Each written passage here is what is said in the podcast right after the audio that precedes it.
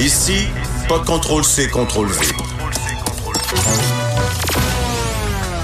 On laisse les autres se copier entre eux. Jusqu'à 13. Vous écoutez DES de 11 à 13.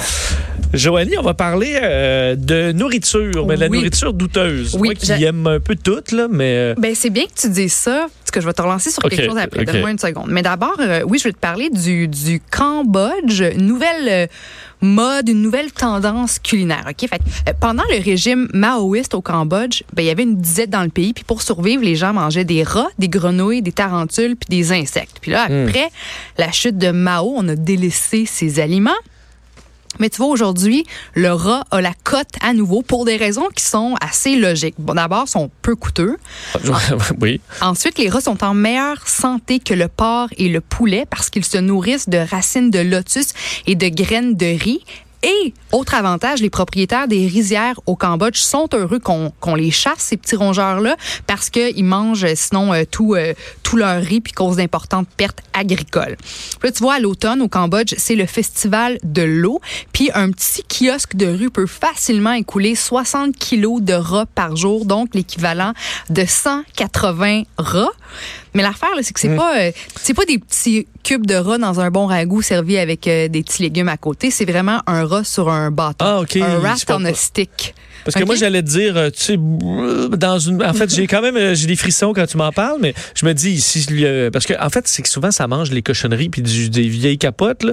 Mais là, ce que tu me dis qu'ils mangent des euh, des racines, des racines de lotus. Ben, là. pourquoi j'aurais un Ben, préjugé envers le rat Mais C'est sûr que, tu mettons des rats montréalais là, dans les égouts, c'est Ouais, sûr que ça pas mange possible. pas mal toutes les cochonneries. ben là, mais des rats si- cambodgiens, je pas plus euh, rassuré. là. mais si tu me dis qu'ils croquent des petites des petites racines Ben, de lotus. c'est un peu un, un lieu un peu plus rural ou puis c'est ça, Ouais, ce sont je- ces rats-là qu'on-. Mais, sauf Mais je veux dire, vraiment- coupe-moi là en morceaux fins, Ben, puis mets-moi ça dans beaucoup Ça de m'a- sauce piquante. Ça m'a écœuré. C'est vraiment un rat.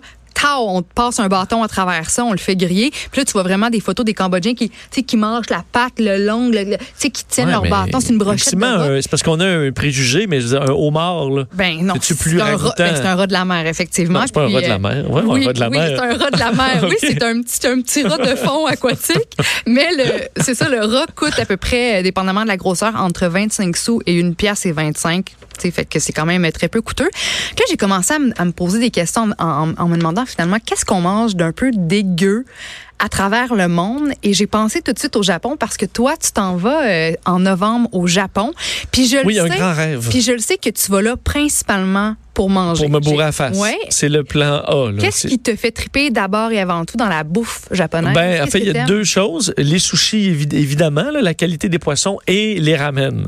Les ramen. Oui, parce que faut dire parce que les Japonais mangent ça. C'est l'équivalent de leur poutine.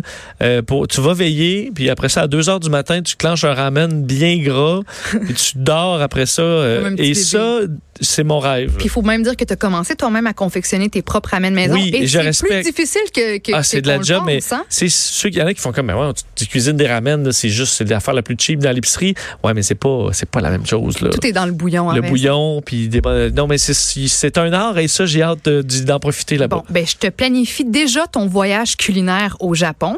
Euh, je te mets vraiment au défi de, si tu peux pas goûter au plat que je vais te, te proposer, je veux au moins que tu les photographies, ou au Parfait. moins que tu trouves quelqu'un qui, qui a des guts de consommer non, mais moi, ça. je, suis- je suis partant, je suis partant. Ah, Je tu vois, attends, de, attends, attends de, de- de voir ce que j'ai à te proposer. Ben- D'abord, le moins pire, le, le- le plat le moins dégueulasse à mon avis, ça s'appelle le natto. C'est un amas de haricots fermentés, mais tout gluant. Puis apparemment, ça sent très très fort. Ça, c'est pas, c'est pas. Ben, le gluant, je, je sais pas, moi, je suis pas euh, Pas- grand fan. Non, non, ok, bon, parfait. Celui-là, je le fais pas. Maintenant, il y a le.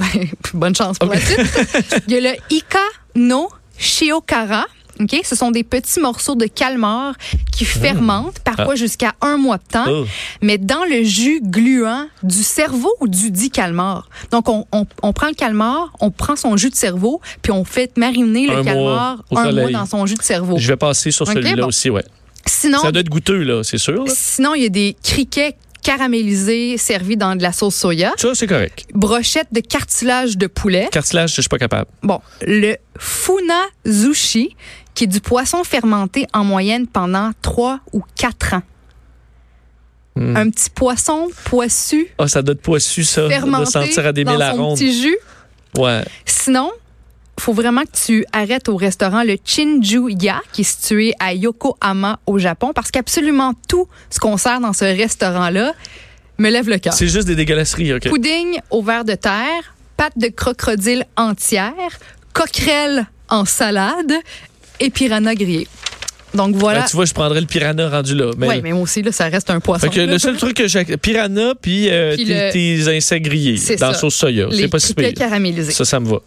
Puis maintenant, on va se transporter, si tu le veux bien, au Vietnam parce que j'ai décidé de te remplacer comme meilleur ami par, j'espère qu'il va accepter ma demande d'amitié, mais Nguyen Bao Sin. OK? Le mois d'août, ça j'adore ça, le mois d'août au Vietnam, c'est le mois des fantômes. C'est un mois où des rituels sont pratiqués par les bouddhistes afin de rendre hommage aux ancêtres et aux proches qui sont euh, décédés, dont les âmes errent pendant le mois, le mois des fantômes. Ton Puis- genre de, de patente? la- mon genre de patente, absolument. Puis ça se termine cette fête-là euh, à la fin du mois avec un grand festin. Parmi les cérémonies, il y a le, le Te Dong Vat Na, ça veut dire toutes les vies se valent. Puis c'est une cérémonie lors de laquelle ben, on célèbre aussi nos animaux de compagnie décédés. Puis à Han- Hanoï, il y a un cimetière pour animaux. Le propriétaire, mon nouveau best, Nguyen Bao Sin, a ouvert le cimetière il y a 50 ans puis trouve que les animaux méritent d'être traités avec la même dignité que les humains. Puis pendant cette cette cérémonie-là, on offre des saucisses, du raisin, du lait, du yogourt, des gâteaux. Donc, au, devant les pierres tombales de, de, nos, de nos animaux. Puis il dit que depuis que son cimetière est ouvert, ben, il a déjà euh, enterré euh, à peu près 10 000, 10 000 animaux. Puis euh, lui, dans le fond, il s'est fait niaiser en ouvrant ce cimetière-là au Vietnam parce que c'est quand même en- au Vietnam on mange encore des chats puis des chiens donc de lui de, de vouloir ouvrir un cimetière pour euh, animaux de compagnie ben il s'est fait pas mal niaiser dans, dans le village mais on y retrouve des, des tortues des oiseaux des poissons des chiens des chats puis je trouve que c'est super Ça va être, euh, ça va y prendre beaucoup de terrain là, pour Ben- enterrer dignement tout ce qui meurt. là. Ben, je, dans le monde. Je sais pas à quel point les gens là-bas euh, euh, tiennent vraiment à, à ce que leur animal de compagnie euh, ait des vrais funérailles puis ait vraiment une place Hmm. dans le sol avec une pierre tombale. Mais le fait d'avoir un cimetière pour les animaux de compagnie, je trouve ça merveilleux. Et le fait qu'ils trouvent que oui, on est égaux les humains, les animaux, puis qu'on a tous droit à une, une- un enterrement euh, digne. Ben, je se laisse pas manger par les. Les petites ben, lui, les mouches, là, je suis comme l'autre qui dit il faudrait se laisser euh, piquer par les moustiques sans les écraser. Là, pour respecter. pour leur donner euh, un petit peu de sang, là, ça peut leur permettre de faire Ben, revivre l'espèce. moi, je suis pas contre. Quand je trouve des bébites dans mon appartement, je les sors de la maison, je les tue pas. Puis je passe beaucoup trop d'heures dans une euh, pendant mon été à sauver les fourmis de la piscine chez mes parents. Joanie. Sur cette Euh, note, oui, on termine là-dessus. je Et, termine euh, en force. euh, oui, et d'ailleurs, ben, pour ceux, d'ailleurs, mais merci pour cet été. merci à on, toi, on a eu, je pense, beaucoup de plaisir. J'ai eu beaucoup de plaisir. C'est une révélation la radio. Puis merci pour ce micro à tes côtés. C'était vraiment euh, génial. Je sais que tu as impressionné tout le monde euh, Oh, à l'interne. ben. Alors, c'est pour ça que tu reviendras parmi nous comme chroniqueuse Exact, régulière oui. dans, dans différentes émissions. Alors, ben, c'est le bienvenu dans l'équipe Ben, officiellement pour la nouvelle merci. saison lundi. Merci à, à Hugo Veilleux pour, pour le booking extraordinaire de cette émission parce que honnêtement, pour avoir fait souvent l'été, à un moment, à un moment donné, tu sais plus, là, je commence à booker quelqu'un qui travaille au zoo, je sais pas quoi, pour tu sais, juste parler sujet, parce on qu'on n'a pas de rien, sujet. pas Ça n'a jamais Hugo, été là. le cas euh, cet été. Je pense qu'on n'a jamais, jamais fait, on aurait pu faire une heure d'émission de plus, de plus, ça aurait bien été. Alors, merci à Hugo, merci à Joanie qui nous a euh, mis ça en onde de façon extraordinaire et qui est toujours euh, un plaisir à côtoyer. Oui. Alors, on va se retrouver de façon toute la gang. Nous autres, lundi, il n'y a pas de problème. Je serai de retour Bonne avec rentrée, Mario euh, et euh, dans la nouvelle émission Les Têtes Enflées euh, à 17h lundi. Manquez pas Vanessa Destinée arrive dans quelques instants. Une de nos nouvelles Têtes Enflées qui sera là aussi dans, mon, euh, dans la nouvelle émission lundi. Puis, euh, ben, bonne journée, bon week-end.